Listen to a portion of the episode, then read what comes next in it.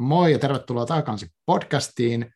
Tämä on mun uh, suosikkijakso tulossa, koska tämä teema on yksi mun suosikeista. Eli tänään puhutaan taas kerran runoista ja runoudesta ainakin vähän aikaa.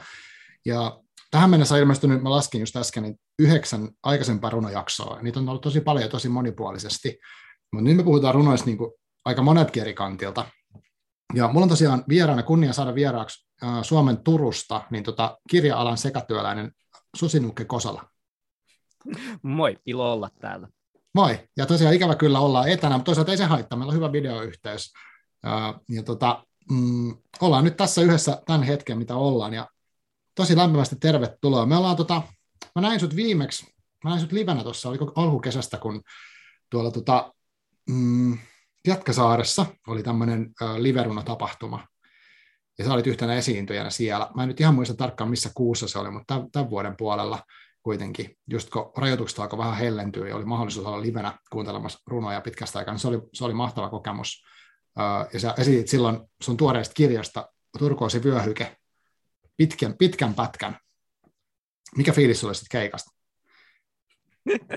Hitto kun muistaisi vielä, mikä se keikka on, mutta todennäköisesti hyvä, koska mulla on ollut pelkästään hyviä fiiliksiä nyt keikoista, mitä on tämän vuoden puolella tehnyt, joten mä voin varmuudella sanoa jopa, että aika hyvä, vaikka en ole tasan tarkkaan varma, että mikä keikka oli kyseessä. Joo, Joo ja siis en ihmettele, koska mä, mä oon seurannut sun, mä oon nyt käynyt stalkkaa sua netissä tosi paljon ja yrittänyt niin hahmottaa, että mitä kaikkea sä oot tehnyt. Sä oot tehnyt ihan hirveästi kaikkea. Eli tosiaan, kun sä sanoit, tai sä käytät itse nimetystä kirja-alan sekatyöläinen sun sivuilla, niin, niin sitten kun mä katsoin, siellä oli CV, mikä pystyi lataamaan ja kaikki tämmöiset niin valmiit biot, niin, tota, niin sä oot tehnyt ihan valtavasti kaikkea kirja-alalla ja runojen, runojen parissa. Haluatko kertoa jotenkin niin kuin kuulijoille, että mitä kaikkea sä niin puuhaat? Oi helvetti. Mä jotenkin en sille äh, itse osaa tehdä yhteenvetoja omasta toiminnasta, kun musta mm. tuntuu, että mun koko, äh, koko elämä on niin kuin jotenkin semmoista ajautumista ja semmoista vähän itselleen jeesmäninä olemista. Et mä oon vaan tosi avoin kaikille, epämä- mitä epämääräisempi jotenkin yhteistyökuvio tai kutsu mm. äh, sille epämääräinen niin kuin semmoisessa hyvässä mielessä, mm. niin mä oon vaan silleen, että joo joo, jos mulla on aikaa, niin todellakin. Sitten mä oon päätynyt, vet- mä oon päätynyt vetämään jotenkin äh, nuorten kirjoittamistyöpajoja, ja mä opetan luovaa mm. kirjoittamista Turun yliopistossa. Uh, mä teen nyt 3D-tulostettuja runoesineitä, joita mä joita mä sitten esittelen myös YouTubessa sellaisten uh, essei, uh, videoesseiden saattelemana. Kirjoitan kirjoja, ne, tulos, mm. ne on ollut runokirjoja ja semmoisia genrehybridejä ehkä. Mm. Mä oon toiminut kustantajana, olen perustanut Kolera-kollektiivinimisen kustantamon, joka pyöri viisi vuotta, kunnes mä kyllästyin siihen ja lopetin sen. No okei, se ei ole ehkä ihan niin yksinkertaista, että mä kyllästyin siihen, mutta... Mm. Ja sitten tällä hetkellä mä toimin myös niin kuin, ton runografi-projektin lehden, minkä lie mm. päätoimittajana. Mä tein tuommoiset ilmalainausmerkit tähän. Joo, se oli tärkeää, että ne oli se Joo, siis Joo, siis koska mä allekirjoitan myös mun sähköpostit päätoimittaja Joo. lainausmerkeissä, koska se on vaan silleen paremman sanan puutteessa. Et joo, tosiaan kirja-alan sekatyöläinen. Teen vähän mitä sattuu, milloin sattuu. Joo, siis todella vaikuttava, vaikuttava CV sillä tavalla, että, että mä niinku itse tykkään hirveästi, kun on, on ihmisiä, jotka vaan niin tarttuu ja rupeaa tekemään, ja, ja susta välittyy niin se. Ja sitten mä ajattelin sitä, kun mä, mä luin, luin sun haastattelua, missä jossain, aika monessakin, ehkä ihmiset kysyy samoja kysymyksiä, mutta tota, sä kerroit tavallaan sun niin kuin, jotenkin taustoista sillä tavalla, että sä olit löytänyt niin kuin, tämmöisen punkskenen kautta jotenkin niin kuin, tavallaan yhteenkuuluvaisuuden tunnetta niin kuin nuorempana, ja mä tavallaan samaistun siihen, ja sitten siitä mä itse yhdistän punkkiin aina semmoisen, niin kuin, että okei, nyt ruvetaan tekemään, että meillä on tässä joku juttu, niin tehdään se. Eikä niin, että, että pitää mennä joku semmoisen virallisten niin kuin portaiden kautta, että hankitaan luvat ja niin edespäin, vaan ruvetaan tekemään. Onko, luuletko, että tämä on vaikuttanut siihen? Siis varmasti toi on ollut sille tosi puolensa vetävä asia, mutta myös se syy, että minkä, minkä takia mä loppujen lopuksi ehkä jätin sen skeneen taakse, hmm. niin ainakin silleen, että en mä siis, niin kuin, ei mulla ollut mitään suurta irtiottoa, mutta minkä takia mä en ehkä silleen, lakkasin pyörimästä yhtä paljon niin kuin punkskeneessä kuin mitä mm. mä aikaisemmin pyörin.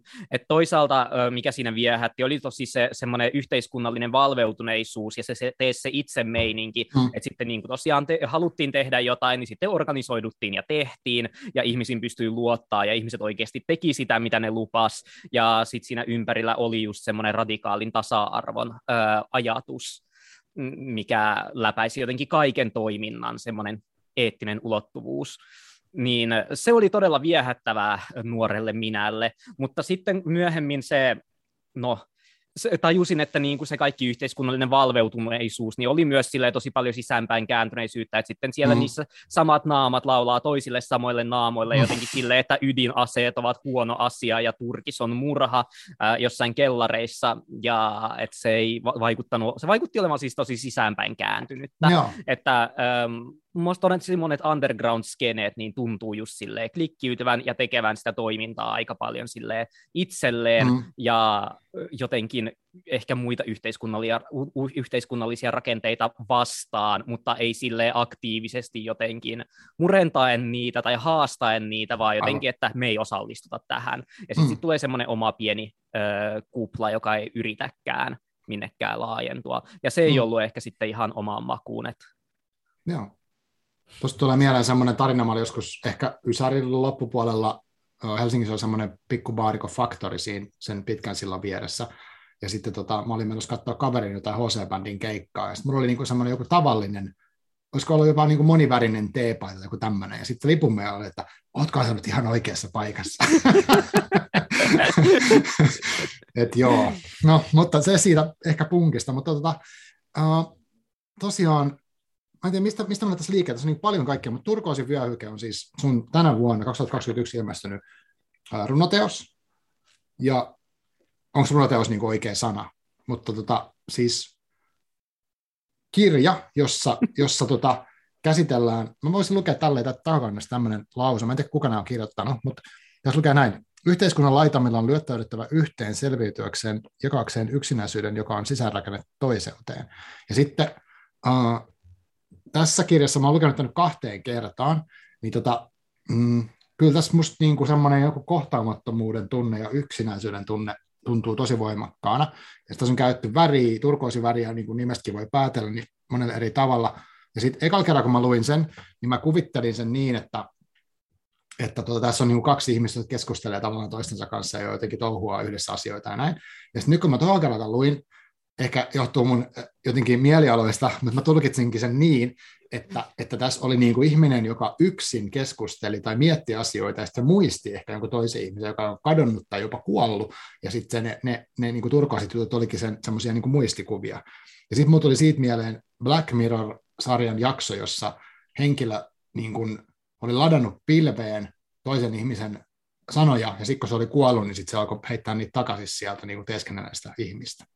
Mutta mitä sä itse haluaisit sanoa Turkasi kirjasta? Haluaisin vaan sanoa, että oli ihan mahtava tuo jälkimmäinen tulkinta, mikä on musta täysin mahdollinen, koska mä olin myös siis tietoisesti rakentanut niiden vuorovaikutuksen usein tosi yksisuuntaiseksi. Mm-hmm. Et siinä koko kirjassa on muistaakseni kirjaimellisesti kaksi kohtaa, missä ne jotenkin ne hahmot koskettaa toisiaan edes, mm. tai jotenkin Aha. vuorovaikuttavat fyysisesti. Et muuten se on lähinnä sitä, että jo yksi sanoo jotain ja toinen ehkä reagoi, mutta to- todennäköisesti ei edes sitäkään.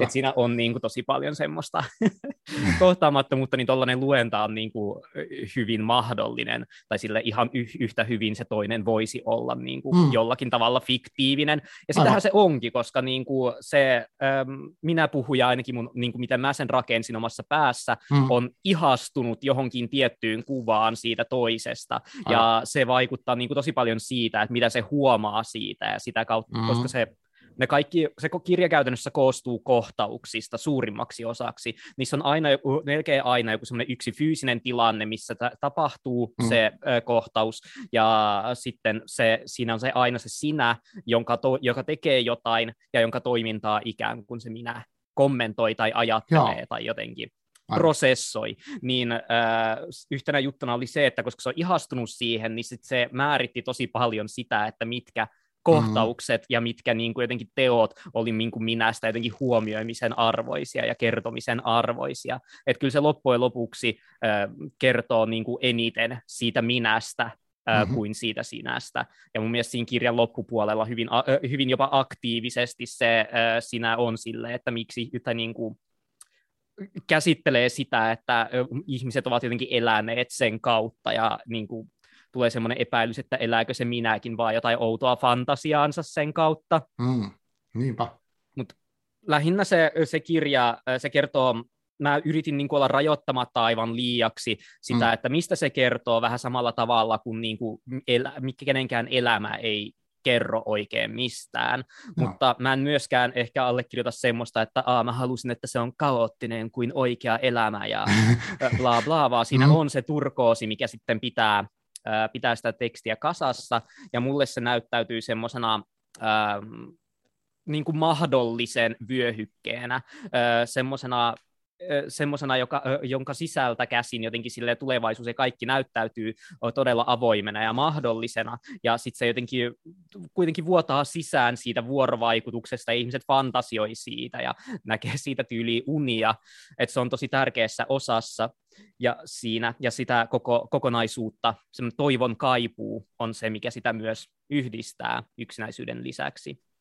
Olin itse ajatellut pahoittelen tätä pitkää monologia, Ei, lisään vielä pienen, pienen pätkän ihastuksesta, koska se ihastus semmoisena ehkä ei-romanttisena asiana ohjasi todella pitkälti sitä, että miten mä näin turkoosin, koska mm. kaikki me tiedetään nyt sille, että äh, miltä ihastuminen tuntuu, että sä näet sen to- toisen ihmisen, kehen sä oot ihastunut, ja sitten jotenkin kaikki mahdolliset tulevaisuudet on jotenkin sille yhtä aikaa läsnä, että tuntuu, että mm. kaikki on mahdollista, me voidaan tehdä sitä ja tätä, ja jotenkin sille reaalimaailman tylsät rajoitteet ei jotenkin päde yhtäkkiä siihen mielikuvitukseen, mm. joka ää, joka se ihastumisesta syntyy, niin ajatus oli jotenkin se, että mä halusin ottaa sen ihastumisen tunteen ja irrottaa sen ihmisestä, poistaa siitä ehkä semmoisen romantiikan ja tehdä siitä jonkinnäköisen lähestulkoon ideologian tai alueen, semmoisen alueen, missä jotenkin, mm. mistä käsin kaikki näyttäytyy mahdollisena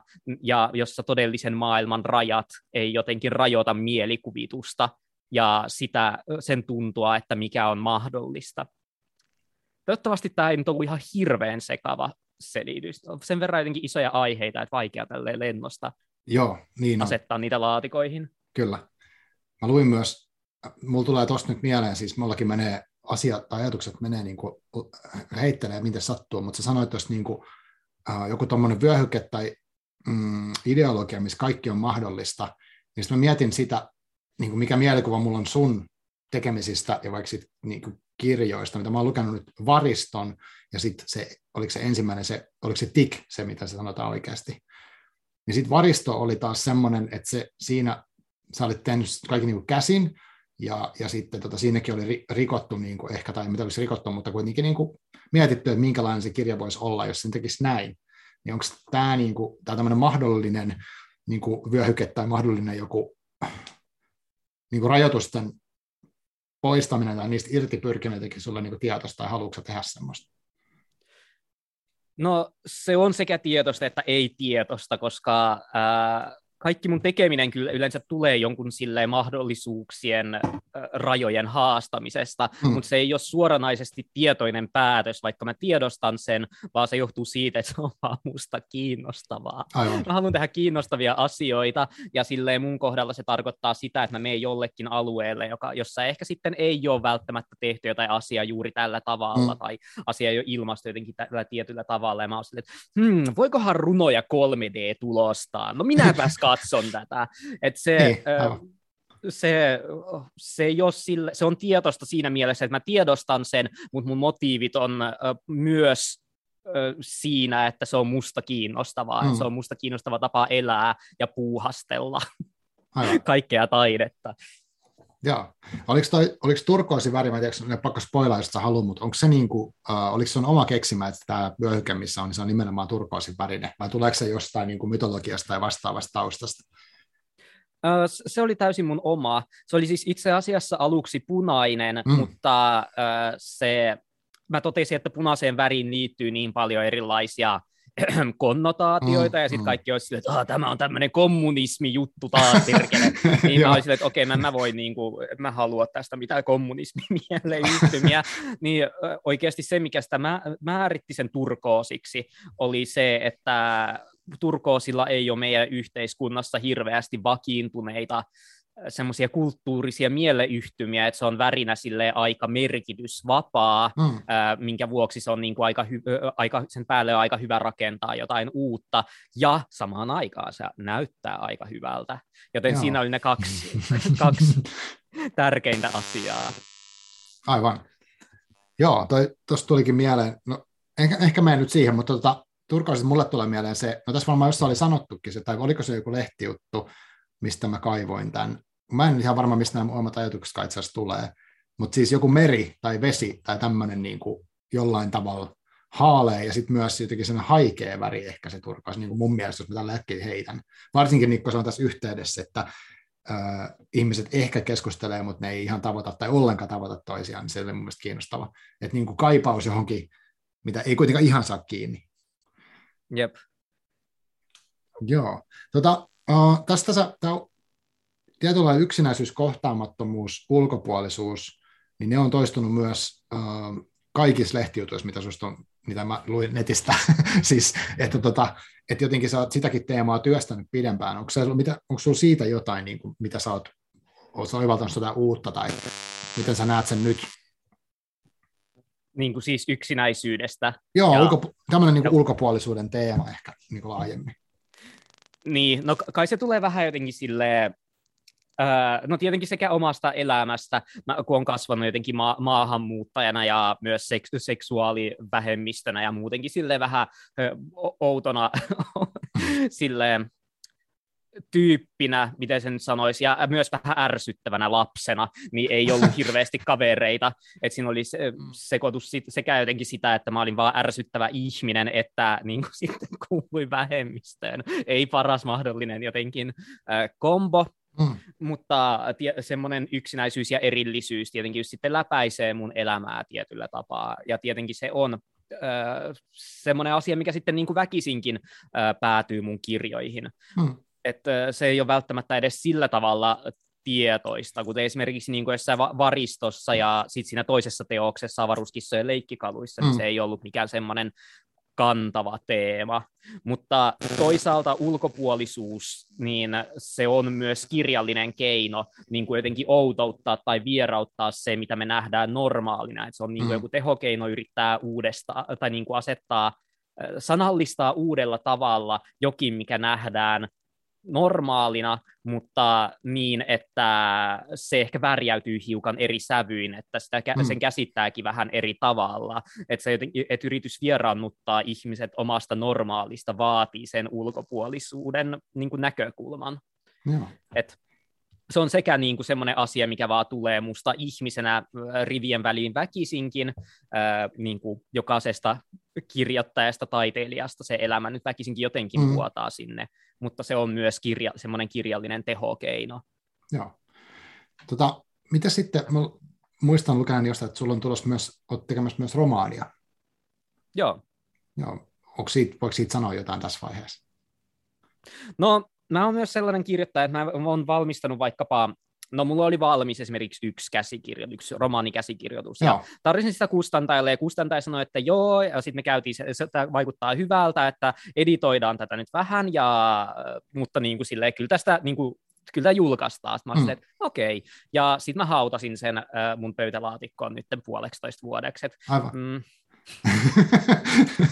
no, ja sitten mä kirjoitin Turkoosin vyöhykkeen. Et se Joo. oli niin kuin silleen, se vaihtelee, mitä multa on tulossa. Aivan, Joo. Ja kyllä niin kuin mulla oli semmoinen saturomaani, mikä nyt on ehkä semmoinen, mikä on lähimpänä jonkin sortin valmiutta. Ja, ja se varmasti joskus, joskus ilmestyy. Joo. Onko sinulla sitten vielä semmoinen noista omista, omista tekemisistä, niin miten sä itse ajattelet, kun, mm, oliko Sofi Oksana tai joku tämmöinen, joka selitti sitä, että tosi monella tekijällä on, on semmoinen joku oma aihe, mistä he mielellään puhuu niin kuin eri juttujen kautta. Että hän itse sanoi, että hänellä se on, niin kuin, muistaakseni hän sanoi, että se on niin kuin valta. Niin tunnistatko sä itselle jotain tällaista, niin kuin, mitä sä haluat uudestaan ikään kuin käsitellä, tai onko sulla joku tämmöinen missio sun niin kuin, kirjallisessa työssä? Uh, ei välttämättä ihan sille yhteen sanaan tiivistettävissä, mm. uh, mutta tietenkin mullakin on va- valta, mutta musta tuntuu, että vielä, ja joku kapitalismi, mutta ehkä mm. vielä laajemmin se, että mitä jotkut uh, näkymättömät uh, yhteiskunnalliset semmoiset pohjavedet ja rakenteet vaikuttavat yksilön niin kuin sekä ajatteluun että toimintaan mm. ympäristössä. Ja ehkä toive on se, että jos me saan ne saan niitä jollakin tavalla kyseenalaistettua tai valaistua tietyllä tapaa, hmm. niin ihminen tulee tietoiseksi niistä häneen vaikutta, myös häneen vaikuttavista yhteiskunnallisista mekanismeista ja pystyy kohdistamaan katseensa ehkä jonkin sortin semmoisesta sisäänpäin kääntyneestä, että a, pitääkö mun lukea vielä yksi self-help-kirja, jotta mm. pärjään tässä maailmassa, ehkä myös ulospäin niihin yhteiskunnallisiin rakenteisiin, jotka aiheuttavat ma- niin kuin vaikkapa mm. jotain riittämättömyyden tunnetta. No. Et sille, el, me eletään kyllä aika vahvasti myös semmoista self-helpin aikaa, mikä on mm-hmm. ihan täysin ymmärrettävää ja myös sille tuiki tarpeellista ottaen huomioon, että kuinka perseestä monella on syystä tai toisesta, niin. mutta siihen se koko projekti ei saa jämähtää siihen, koska niin kuin ne ongelmat ja se tarve self-helpille tulee selkeästi niin kuin jostain mm. rakenteista, jotka ovat yksilön ulkopuolella. Se ei ole mikään semmoinen yksilön eksistentiaalinen kriisi, joka vaan kumpuaa yksilöstä ja palautuu yksilöön, vaan niillä on mm. yhteiskunnalliset juurisyyt, joihin täytyy puuttua, mm. ja mitä self-help ei tee. Hyvin sanottu. Mä ihan, tässä en, ihan sattumalta ajattelin tätä self-help-teemaa, kun luin tuota Turkoosivia hykettä ja varistokirjaa, niin sillä tavalla, että mulla itsellä on ollut nyt no, tosi vaikea vuosi monella tasolla, varsinkin kesä ja syksy, niin sit mä oon kokenut, mä oon lukenut paljon, okei, okay, self-helppiä, tai siis semmoisia niin kirjoja, mitkä puhuu jostain no kriisiä läpikäymisestä tämmöisestä, ja sitten sit runoja ja romaaneja, niin sit jotenkin mä koen, että niin mä saan noista runo, runoista ja näistä sunkin kirjoista niin enemmän lohtua kuin niistä että missä on listoja, mitä mun kannattaisi tehdä. Et, et, että kun, et saattaa olla siinä runossa jossain kohdassa joku semmoinen samaistuttava juttu, että okei, jollain joku ajattelee jotain vaikeaa asiaa tai on jotain, mikä on keskeneräistä tai semmoista niin kuin vaikka tuskallista tai outoa, niin se tuntuu niin kuin samaistuttavammalta kuin se ideaali kuva, mikä jossain ton tyyppisessä niin kuin self-help-kirjassa saattaa olla.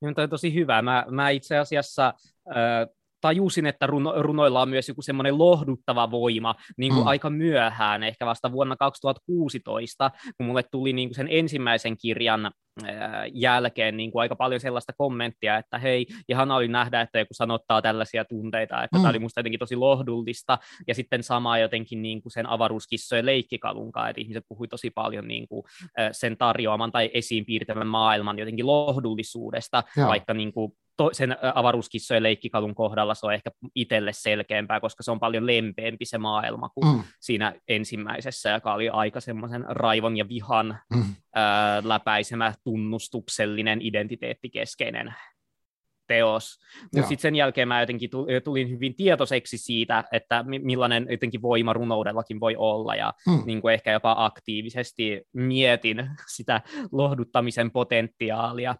kirjallisuudessa, ja halua, haluan aktiivisesti tarjota ihmisille myös lohtua ja samastumispintaa ja jotain semmoisia tekstuaalisia tiloja, missä ehkä voi jotenkin sitten kohdata toisen ihmisen mm. tai kohdata niin kuin, omat ajatukset toisen ihmisen kirjoittamana ehkä näin Joo. ennemmin.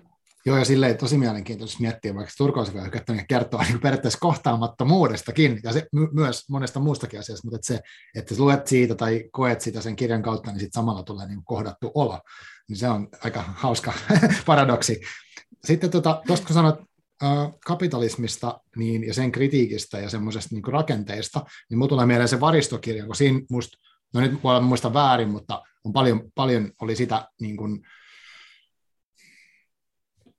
semmoisen jonkun valmi, ikään kuin valmiin identiteetin omaksumista ja sitten sen kautta niin kuin vaikka toisten kanssa tekemistä tai vaikka ta, niin kuin taistelua tai sitten yhteistyötä, mutta kuitenkin niin, että, että siitä mun mielestä välittyi semmoinen jotenkin kritiikki eikä sitä kohtaan, että, että ehkä tässä ajassa on helppo ottaa joku semmoinen valmis, että mä nyt oon tämmöinen tyyppi, ja sitten mä laitan mun bioon dang, dang, dang, ja sitten mä heittelen niitä mielipiteitä niin kuin siitä positiosta.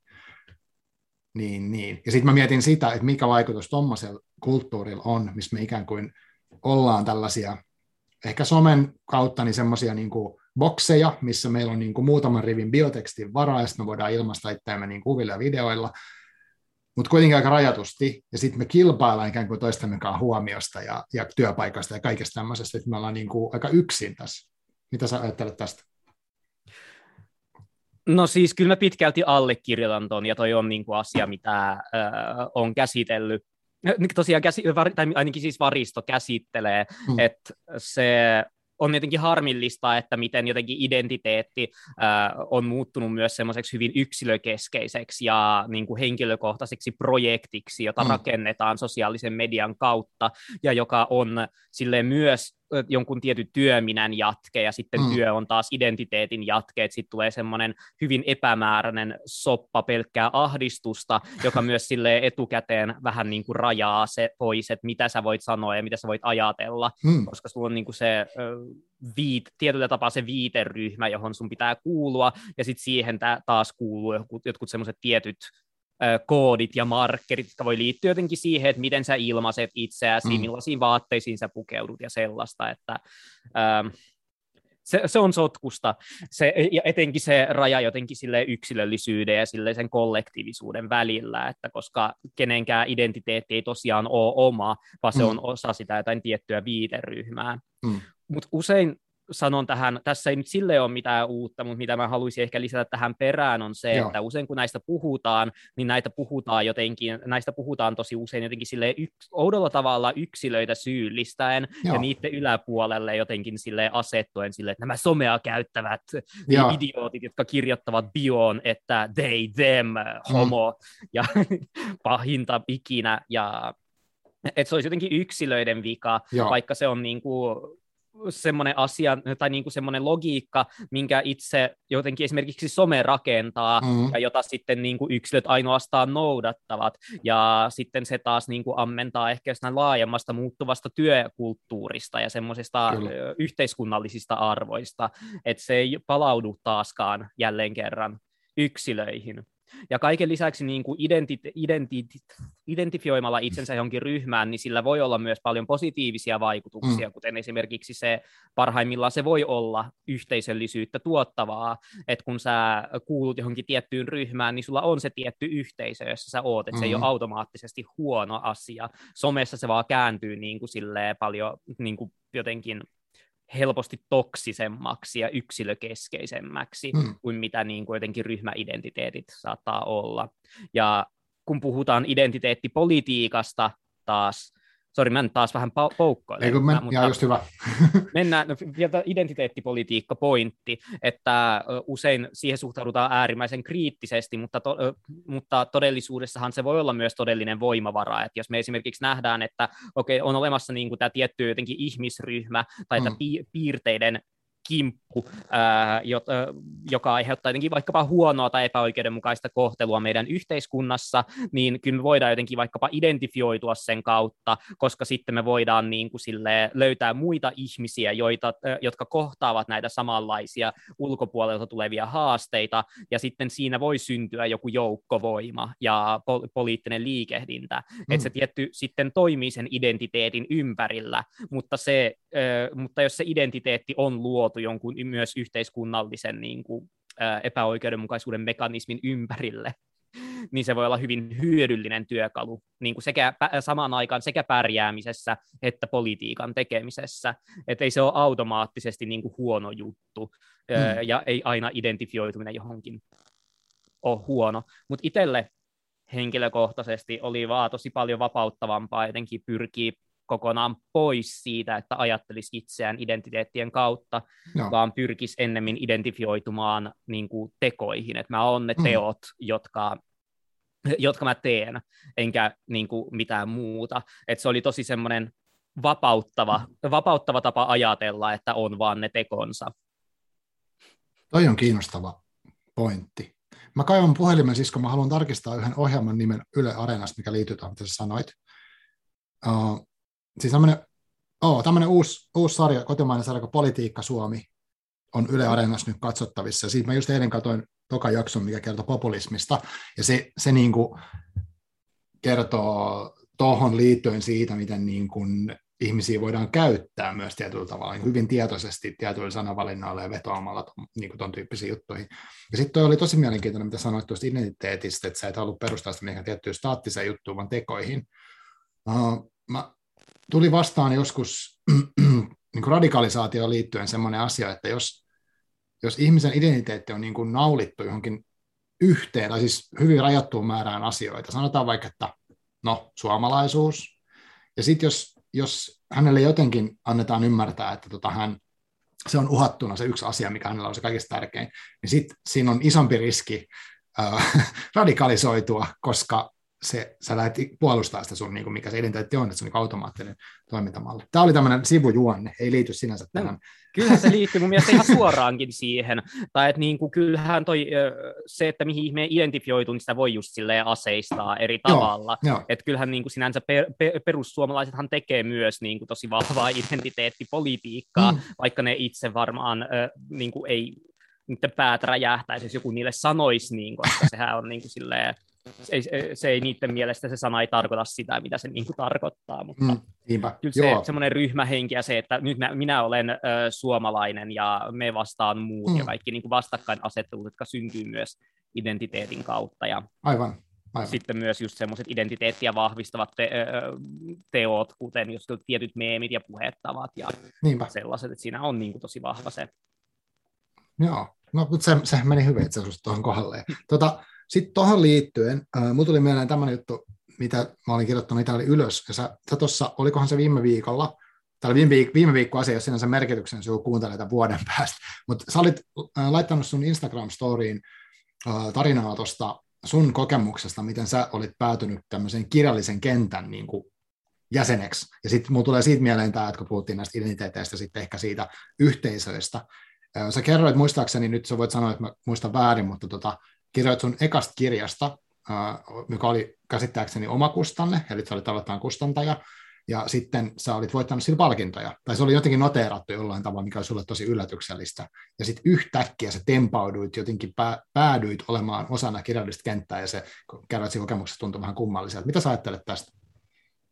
No siis kyllähän toi, toi pitää paikkansa, että se mun ensimmäinen kirja oli Kolera-kollektiivin julkaisu, ää, joka oli tosiaan suunnattu lähinnä sille jotenkin lähipiirille, mm. ää, muille jotenkin aktivisteille, punkkareille, että se oli vähän jotenkin, sen ei ollut tarkoitus olla mikään isompi juttu, mutta sitten se saikin huomiota ja palkinnon ja ton just Silja Hidenheimon muistostipendin ja sain mm. kutsun esikoiskirjaseminaariin, niin sitten se kyllä muokkasi ää, aika paljon niin kuin silleen, omaa käsitystä sekä niin kuin silleen, omasta kirjailijuudesta, mutta myös haastoi mun jotenkin identiteettiä, koska mm. sille mä en missään vaiheessa ajatellut olevani kirjailija tai runoilija, mutta nyt yhtäkkiä mua sitten jotenkin, vaan mä siis vaan ajattelin, että mä oon ihminen, joka kirjoittaa, mikä on mm. mielestäni niin kuin tosi ö, olennainen ero. No.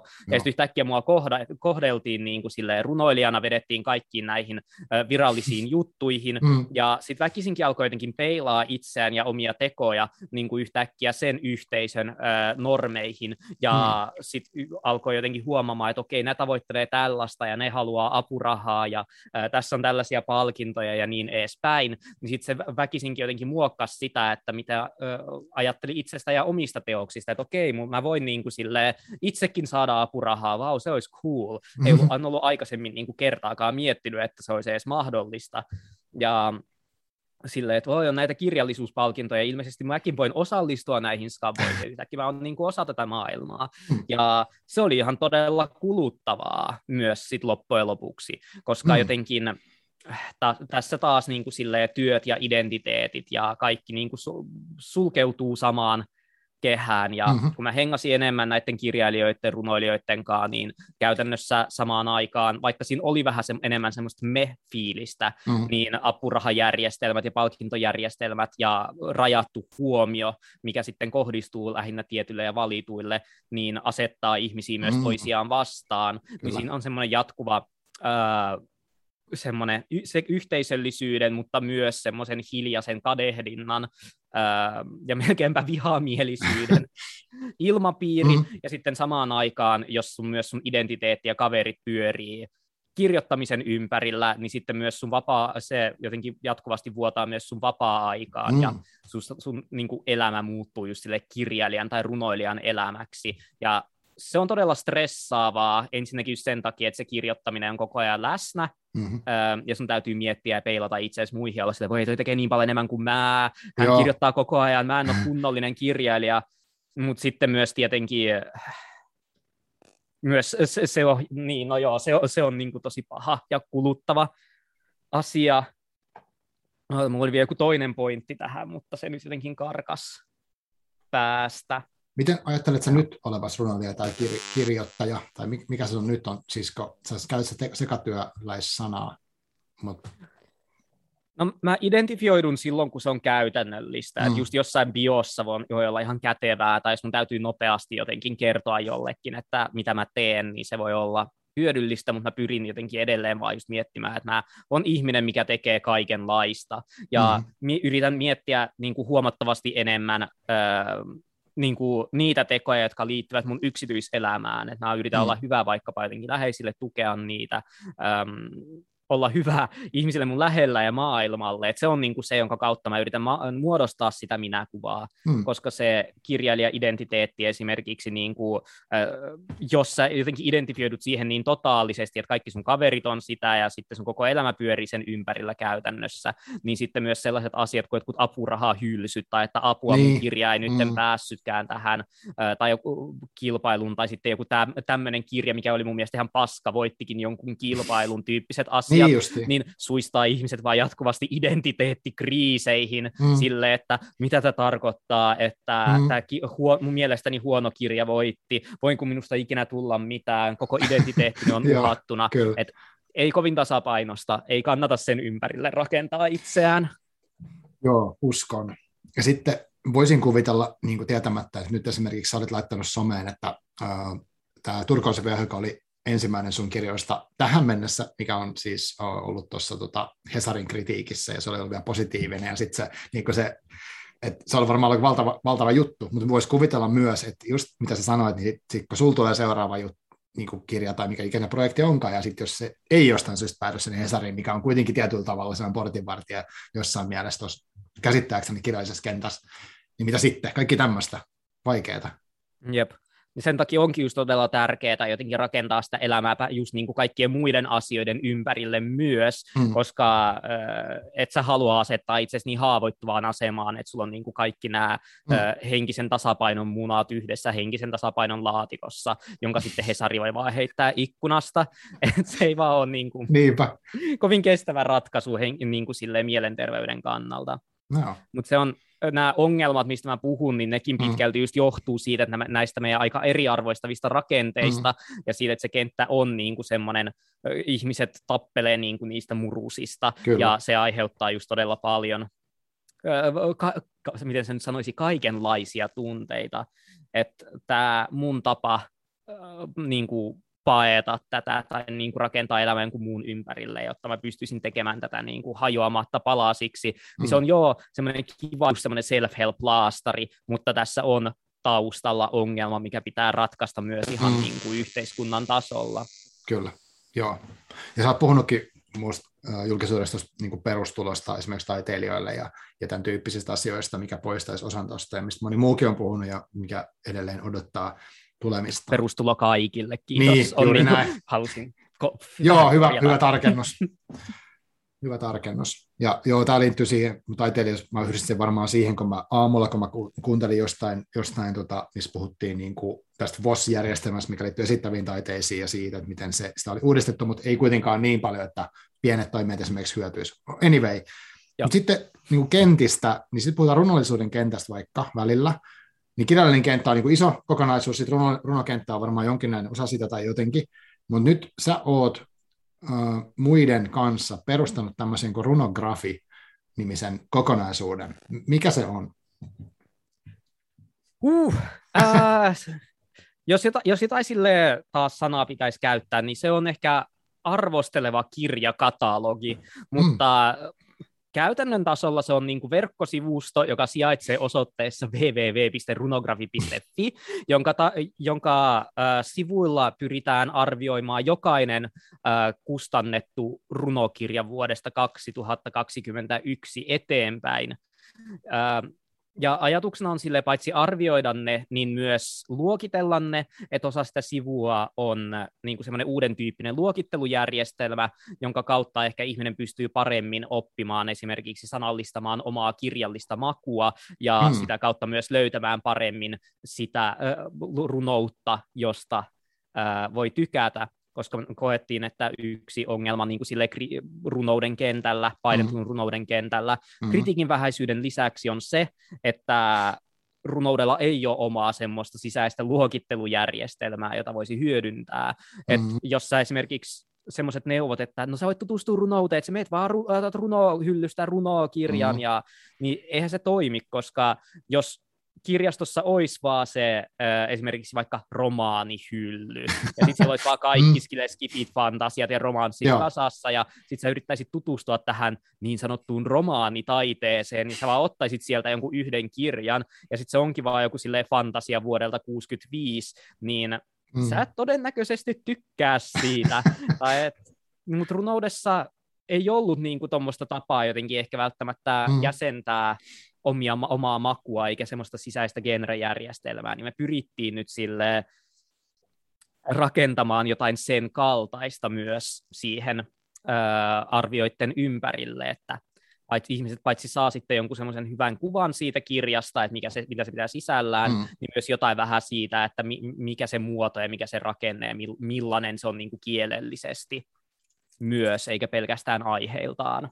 Joo, se oli vaikuttava. Mä luin, luin äh, sieltä Runografin niin missiosta ja sitten sit hakukonesysteemistä. Uh, mulle kolahti esimerkiksi se esimerkki, missä oli, siellä oli semmoiset ohjeet niin uudelle käyttäjälle, että jos siellä oli semmoinen niin haku, hakusivu, missä voi semmoisilla slidereilla säätää, että niin kuin haluaa vaikka semmoista runoa, missä on lyhyttä, mä en muista mikä se termi oli, mutta oli niin kuin lyhyitä semmoisia aforismitapaisia tai sitten pitkää tekstimassaa, niin sekin on aika paljon jo, niin kuin, saattaa, niin kuin muakin auttaisi niin kuin jo, että mä saattaisin haluta jotain niin kuin napakkaa, niin sitten mä ottaisin sen säädön sieltä, ja, ja sitten oli muistaakseni, että et se on parempi kuin se, että on vaikka rakkausrunoja, ja sitten on vielä se, missä muodossa, ja tämmöistä, se oli musta tosi hyvä oivallus. Jep. Ja tota, sitten mä rupesin miettimään, että mihin, miten, millä hakukriteereillä toi sun kirja esimerkiksi löytyisi sieltä, tai joku moni muu, mistä mä oon tykännyt itse aikaisemmin. Mutta tuommoinen musta on hienoa, koska siis selvästikin, kun sä aluksi puhuit siitä, että, että tota, on kaikessa toiminnassa vaarana se, että on meillä joku porukka, ja sitten me niinku ollaan keskenään, ja sitten me tehdään vaikka nyt sit runoja ensikana, ja sitten tota, sit me vaan runoillaan keskenämme. Ja sitten, niin kuin sä sanoit, runoilus on, minkä mäkin olen niin havainnut sille tässä niin ulkopuolisena, niin että runoista tai sitä ainakin sanotaan paljon, että runoista ei ole niitä kritiikkejä niin paljon, ja sitten niitä ei oikein ole missään kirjakaupoissa. Jos me menetään Hyvinkäällä suomalaisiin kirjakauppaan, niin mä tiedän, onko siellä runo hyllyy. Ja sitten tota, ja sit kirjastossahan on toi just, että et toi oli musta sillä tavalla hienoa, että selvästikin tuossa on mun mielestä vaikuttaa, että on yritys niin kuin avata sitä runouden kenttää niin kuin kaikille toimijoille niin kuin, tai Joo. ihmisille. Me ajateltiin, että siis kun äh, runouden kenttä on niin kuin sille verrattuna muuhun kirjalliseen kenttään ehkä niin hyvin pirstaleinen, ja se mm. johtuu just siitä, että iso, isommat kustantavat ovat luopuneet äh, tuommoisten pien, pienempien julkaisujen tekemisestä, mm. ja se, se tehtävä sitten kaatui sille kymmenien pienkustantajien harteille. Ja tosi, jos katsoo niin kuin mitä tahansa Hesarin kritiikkejä tai äm, noita kirjallisuuskilpailuja, niin pienet kustantamot kilpailevat niin kuin isoista palkinnoista, että mm. ne julkaisee todella varten otettavaa kirjallisuutta.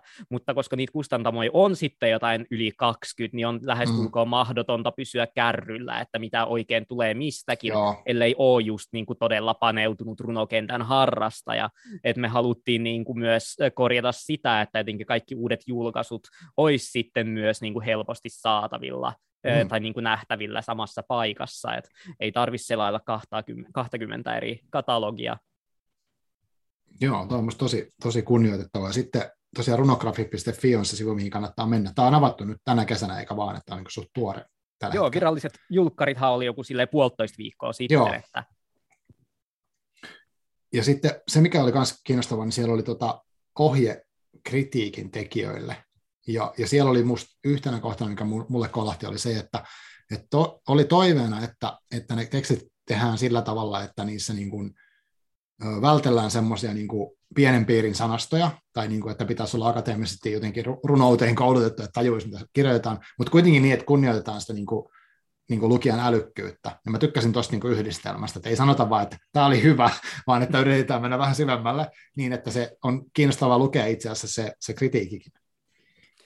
Joo, ja me ollaan, ähm, me ollaan niin kuin yritetty sille just pitää se semmoisen tosi matalan kynnyksen äh, alustana, että mm. just niitä tekstejä voisi lukea, äh, voisi lukea sille, tai niin kuin ideaali yleisö on se, että paskalla käyvä vaikkapa lukiolainen, se on niin kuin, niin. ihan niin kuin hyvä, äh, hyvä kohderyhmä, että Joo. sen kritiikin pystyy lukemaan niin kuin sen vessatauon aikana, mm. ja sen pystyy myös ymmärtämään ilman niin kuin erityissanastoa, mutta se, että sitä erityissanastoa äh, tai niin kuin, että, se, että ei oleteta lukijan tietävän yrityssanastoa, niin ei välttämättä, tai siis se ei saisi tarkoittaa sitä, että ajatellaan, että se on ihan tyhmä, eikä se ymmärrä mm. kirjallisuudesta sitten mitään. Aivan.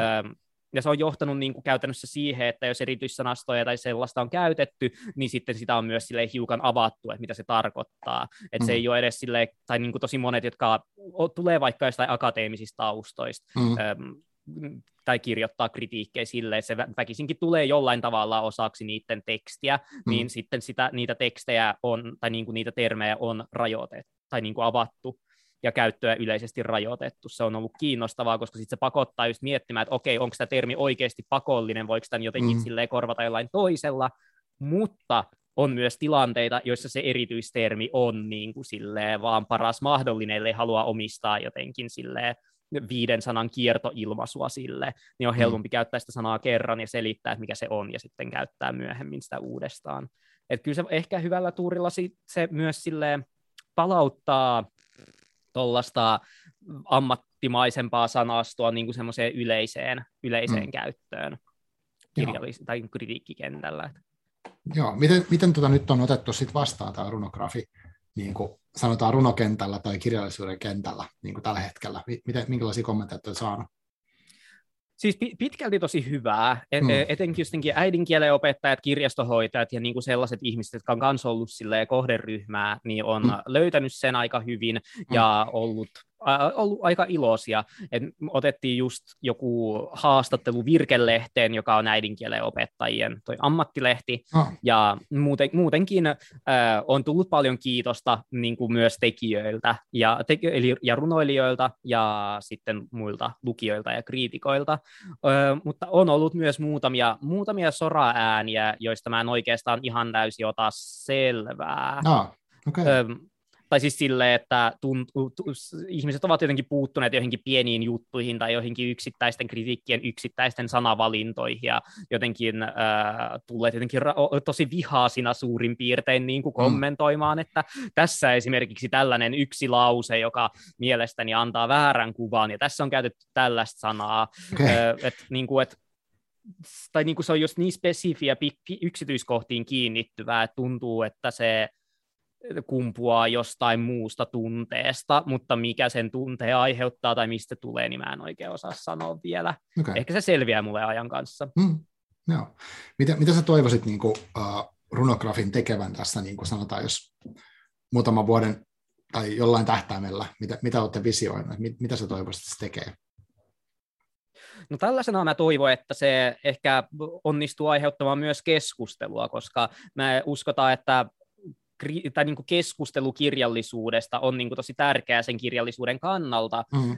että ihmiset pystyvät pukemaan sanoiksi jotenkin omia lukukokemuksiaan ja jakamaan niitä ja saamaan niihin joko vastakaikua tai, kaikua tai haasteita, että se on mm. osa niin kuin kirjallisuuden charmia, että se, vaikka se lukukokemus on henkilökohtainen, niin kokonaisuudessaan se taidekenttä on aika sosiaalinenkin, tai ainakin mm. voi olla. Aivan.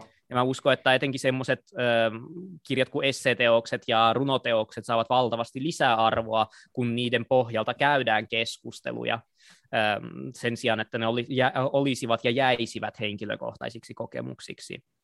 Niin, suurena toiveena olisi, että runouden huomio ja jotenkin rooli kirjallisella kentällä kasvaisi, ehkä runouden myynti kasvaisi, mm. runoilijat uskaltaisivat ehkä tehdä jopa rohkeampia runoteoksia, kun ne tietävät, että jonkinlainen vastaanotto on taattu, mm. helposti lähestyttävät kritiikit ehkä sitten antavat ihmisille työkaluja ja uskallusta pukea sanoiksi myös omia lukukokemuksia. Olen kirjoittamisen opettajana huomannut, että etenkin runojen äärellä ihmiset mm. ujostelevat hyvin paljon ja kokevat, että pitää olla joku superammattilainen, ja, jotta uskaltaa puhua niistä ja pitää olla oikea sanasto hallussa, niin toivon, että nämä kritiikit myös antaa työkaluja jotenkin keskustella ja ajatella omista lukukokemuksista. Joo, wow.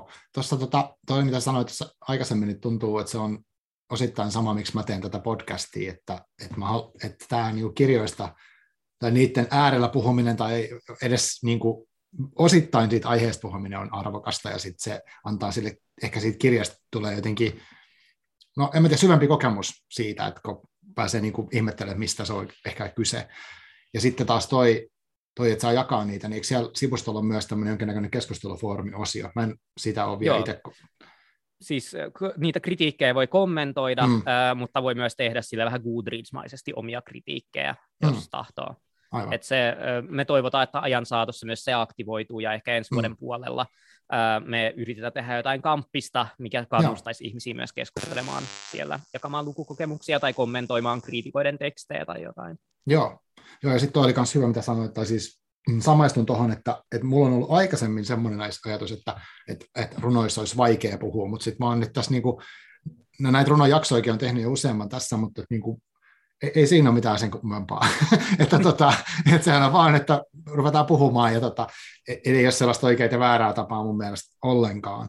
Et mä en tiedä, niin kuin, mistä se tulee, mutta mustakin on kiva, että se, se niin kuin rikotaan se semmoinen kynnys siitä, että se kun tekee siitä paljon rikkaampaa siitä, kun pääsee sitten jauhamaan.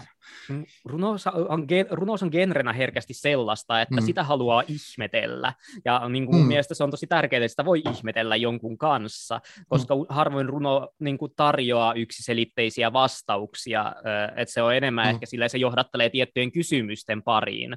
Ja mm. sitten niistä kysymyksistä voi käydä sitä keskustelua. Ja se on niin kuin se se arvokkuuden ydinmehu mun mielestä mm, myös mm. runoudessa. Niin se on harmi, että se on niin pienen piirin juttu, kun ei sen todellakaan tarvis.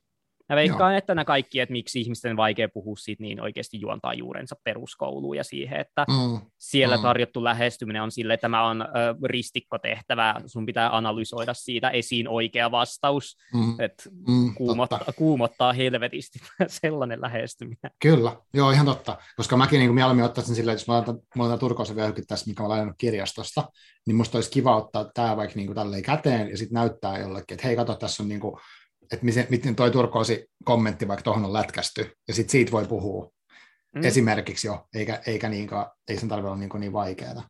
Ja sitten mä tykkään Niinpä. siitä, joo. Ja toinen on sitten se, että on niin kuin, voi tehdä erilaisia tulkintoja. että niin kun mäkin heitin aluksi sen, sen, sen tulkinnan siitä, siinä Black Mirror-tyylisen tulkinnan tuosta sun kirjasta, niin tavallaan sehän on vaan hauskaa, että niitä tulee useita, et, eikä se ollut oikea tai väärä, mutta se oli vaan mun tämmöinen yksi mahdollinen niin, ja siis niin kuin, tälleen kirjailijana mä en ikinä takerru mihinkään, että hei mä kirjoitin tämän tietyllä tapaa, mm, ja mä mm. koen epäonnistuneeni kirjailijana, ja sitä luetaan jotenkin toisella tapaa, vaan mun mielestä esimerkiksi toi Black Mirror-tulkinta oli aivan loistava, ja mä näin heti, niin kuin, että äh, miten se on mahdollinen. Että tosiaan nehän ei pahemmin vuorovaikuta mm, keskenään, mm, mm. että äh, sillä oli mun omat syynsä niin kuin, silloin kun mä sitä kirjoitin, että miksi ne ei ole vuorovaikutus, mutta sitten se mahdollistaa Aivan. tällaisen loistavan, äh, hän oli koko ajan kuollut. Niin, kyllä. Joo, just se. kyllä. Luennan. Bruce, toinen, se toinen henkilö on Bruce Willis. Aivan. Et, joo, aivan. Se on aivan mahtavaa, ja sehän niin kuin, mm. sitä kautta voi sinänsä upota vielä syvemmälle keskusteluun, niin kuin, että mm, mitä mm. ihmiset toisilleen on, mm. niin kuin jos me poistetaan niin kuin se fyysinen läsnäolo. Että, mm. Kyllä.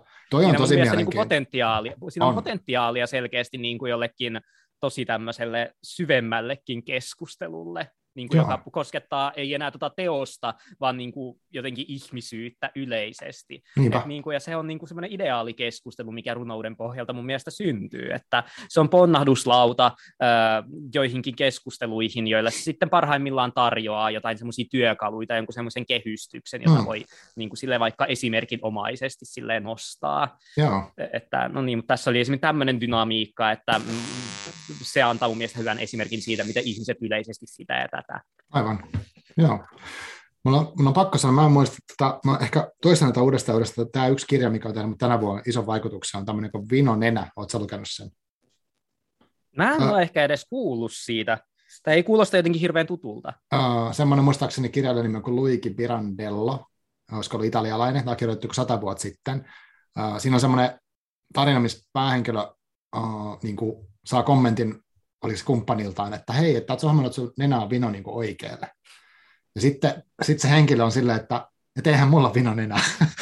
Mitä sä tarkoitat? Ja sitten tota, sit se katsoo peilistä, havaitsee, että kyllä se on, mutta se, ja sitten on eri mieltä tavallaan niitä suunnista näin, ja sitten se rupeaa miettimään se päähenkilö, että, että tosiaan, että tällä toisella henkilöllä on musta niin kuin joku mielikuva, mikä on erilainen kuin mun oma mielikuva itsestäni.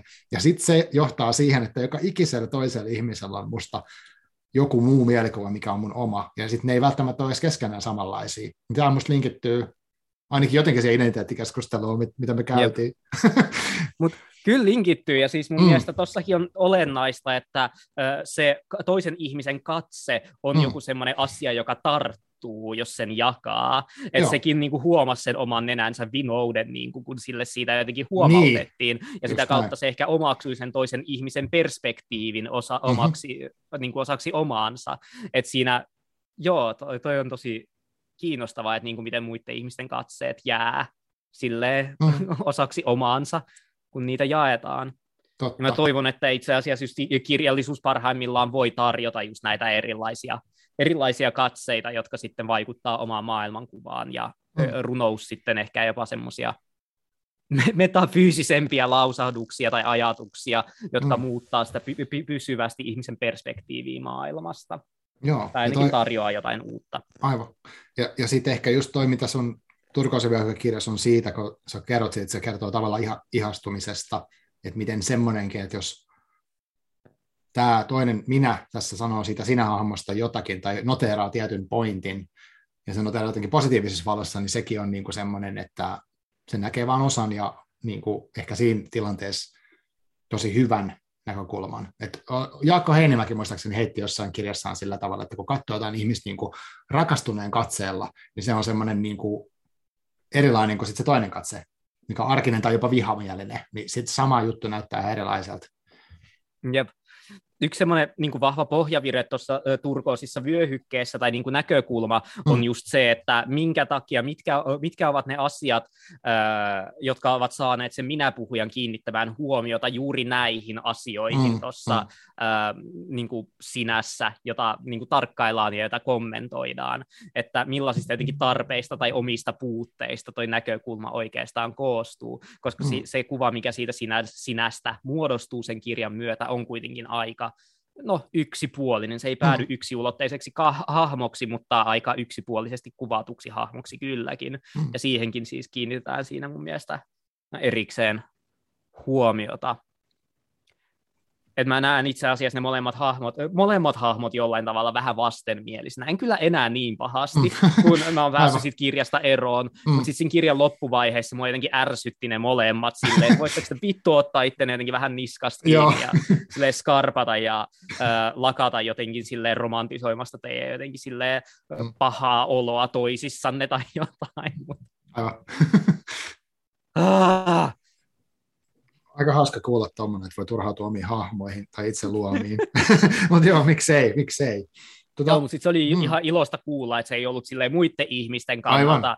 tai muut ihmiset, jotka luki sitä, ne ei välttämättä pitänyt niitä kovin ärsyttävinä ainakaan, että ne, semmoinen empatia ulottui niihin kuitenkin, mm. ja ymmärrys, että mä ehkä vietin niiden kanssa vähän liikaa aikaa. Aivan, sitten. joo.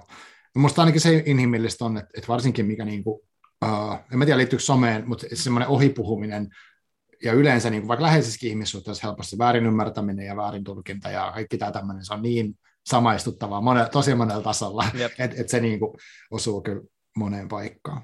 Itsellä se ehkä tuntui myös siltä, että mä vaan halusin, että ne olisi ollut vähän erilaisia, että ne mm. tekis eri päätöksiä, mutta sitten ne ei tehnyt, ja se oli musta vaan vitun mutta silleen, ne, ei ne voinut olla vaan silleen ketään muuta, ja Aha. se ehkä, jotenkin turha, ne, se ehkä turhautti sit siinä lopuksi, kun halusi jonkun semmoisen kuitenkin hyvän, fiksun tyypin, joka tekee hyviä päätöksiä mm. ja viettää sen aikaa, eikä sille puutteellisten ahdistuneiden tyyppien kanssa, mutta sitä ne on. Ne on sellaisina hyvinä, että mun pitäisi ehkä itse vähän harjoittaa semmoista rakkaudellisempaa katsetta niihin.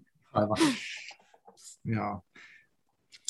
Tota, mm, musta tuntuu, että, että tota, jotenkin uh, toi kaikki tässä, mitä nyt on puhuttu, niin tavallaan linkittyy toisiinsa ja tavallaan ei, mutta mulla jää niin miele, miele, mieleen semmoinen asia, että, tota, että se yksi tapa tosiaan on jotenkin olla silleen tässä maailmassa, tässä ajassa, missä me ollaan niin kuin erillään niiden rakenteellisen syiden takia, ja että kun meillä on vaikka se some, mikä pakottaa meidät ilmaiseen niissä tietyissä laatikkomuodoissa, niin tiedetään, minkä kokoisia kuvia saa laittaa ja niin edelleen, niin tota, sehän ei ole niin meidän vika, niin ollaan mikä on musta lohdullista on se, että, että joku tämmöinen kirjoista puhuminen niin voi olla semmoinen yhdistävä tekijä. Ja nyt ehkä sille laajemmin vielä, että esimerkiksi jos mä nyt, mäkin on, mä jotenkin identifioin itteni semmoiseksi niin ihmiseksi, mä en tiedä miksi, mutta että mä en niin kuin tiedä runoista mitään. Ja nyt mun on mahdollisuus mennä, tähän ei ole edes totta, mutta tämä on niin tämmöinen jäänyt jumiin tähän. Ja sitten mä voin mennä nyt sen runografi-sivulle ja katsoa niille slidereille jonkun tietyn kirjan, ja sitten ottaa sieltä ja lainata vaikka kirjastosta tai ostaa, ja sitten mä voin avautua siitä somessa tai ehkä jopa siinä alustalta tulevaisuudessa. Ja se mahdollistaa uudenlaista niin kuin yhteenkuuluvaisuuden tunne ehkä ehkä toisia ihmisiä, jotka lukevat sen saman kirjan. Niin mä tykkään siitä ajatuksesta, koska siinä mun ei tarvitse olla mitään muuta yhteistä kenenkään kuin se, että mä luettu sama kirja. Tämä oli mun tämmöinen niin kuin loppu yhteenveto niin sanotusti tästä meidän, meidän keskustelusta. Mitä, mitä on... haluat kommentoida? Mä haluaisin sanoa, että mun mielestä toi on niin kuin silleen, ehkä terveempi suhtautuminen just esimerkiksi näihin identiteetteihin. Esimerkiksi lukijan identiteetti on, ää, se voi olla myös tosi hyvä, koska siinä kokoonnutaan ei jonkun ihmisen sisäisten piirteiden tai ää, mm. asioiden ympärille, vaan joidenkin ulkoisten jaettujen kokemusten ympärille, ää, mm. jotka myös niin kuin sille jatkuvasti muuttuvat. Että mm. se, että, hei, mä, että siinä on se ulkopuolinen kirja, jonka ympärillä kokoonnutaan, josta sitten jotenkin puhutaan, aloitetaan mm. ja sitten siirrytään jotenkin seuraavaan. Et se, ei ole niin, se ei ole niin kahlitseva ja se voi tuottaa hyvää, hyvää semmoista yhteenkuuluvuuden tunnetta ja paljon myös oivalluksiakin, että se voi olla mm. myös niin kuin silleen todella hedelmällistä parhaimmillaan. Ja se ei ole ehkä samalla tavalla vangitseva ja jumittava.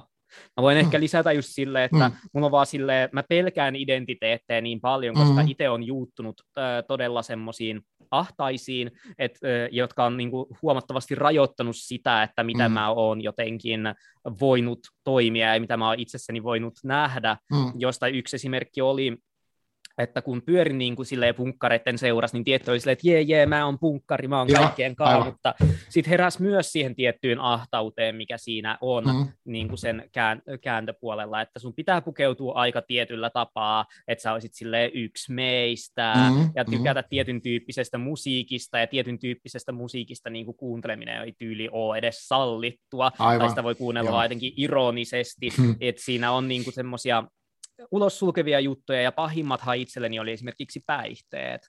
Mm. Että mä join niin kuin aika paljon kiilijuoa ja käytin päihteitä, ja äm, se oli sitten osa sitä mun identiteettiä. Joo. Ja sitten tosi vahvasti, tosi paljon, kun mä tajusin, että en mä halua enää käyttää päihteitä, niin mun piti jotenkin uudelleen rakentaa itseeni, että miten mä näen itseni, että kuka mä oon. Mm. Että jos mä en oo tää niin kuin kiljupunkkari, niin kuka mä sitten niin kuin olen, että voinko mä edes lopettaa päihteitä, onko mun kavereit sen jälkeen, mm. jos mun se koko yhteisöllisyys on perustunut myös niin kuin osin tähän identiteettiin, Öm, niin se, ne, ne on ollut sellaisia, joiden, joista jotenkin sille eroon pyristeleminen on ollut todella raskasta ja tarpeellista, ja mm. minkä vuoksi mä ehkä sit suhtaudun myös identiteetteihin niin kuin todella, mm, todella Aivan. skeptisesti ja preferoin just jotenkin identifioitumista tekoihin, koska sitten kaikki semmoiset, että eihän mä voi tykätä tästä, voi mm. ei, tyyppiset ajatukset ei voi niin kuin missään vaiheessa nousta, koska on vaan silleen, että no, tämä nyt sai mut tunteet tälleen, aika kiinnostavaa, mä voin miettiä, mm. että miksi mä tykkäsin tästä, että se poistaa semmoiset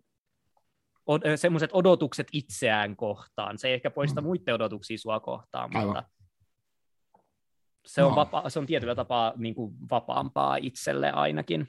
Vaikka sitten kääntöpuolena on just se, että identiteetti voi myös tarjota mm. äh, se, sitä yhteisöllisyyttä, että jos sä kuulut johonkin, kun, johonkin sille queer-piireihin tai perussuomalaisiin, mm. Aivan. niin kyllä se tarjoaa semmoisen me, me-tunteen, joka Aivan jonka voi aseistaa myös hyviin tarkoituksiin ja joka niin kuin varmasti myös vaikuttaa ihan positiivisesti sun mielenterveyteen. Et hmm. Se ei ole mikään mustavalkoinen kysymys. Ei, toi, toi on tosi kiinnostavaa. Ehkä toi, musta toi, mä tykkään tuosta aseistamisen ajatuksesta tosi paljon siinä mielessä, että, että jos, jos se on niin tietoista, niin sitähän voisi miettiä, minkälaisen jäljen tavallaan haluaisi niin siihen maailmaan jättää. Ja nyt sä itsekin kuvailit tuossa, että miten, minkälaisia tekoja sä haluaisit vaikka läheisille tehdä ja näin, niin sehän on niin tosi hienoa. Ja nyt esimerkiksi mä näen, että tämä runografia on selvästi semmoinen niin kuin maailmaa parantava teko niin kuin teiltä kaikilta. Eli, eli tota, kyllä mä kuvittelisin, että sillä on niin kuin hyviä seurauksia tänne, että se on niin kuin konkreettinen teko, mikä on tehty, että se on julkaistu ja siellä on mahdollista tehdä, tehdä asioita, niin mä äh, nostan, niin kuin kuvittelen sitä hattua tälle toiminnalle. Kiitos. Joo.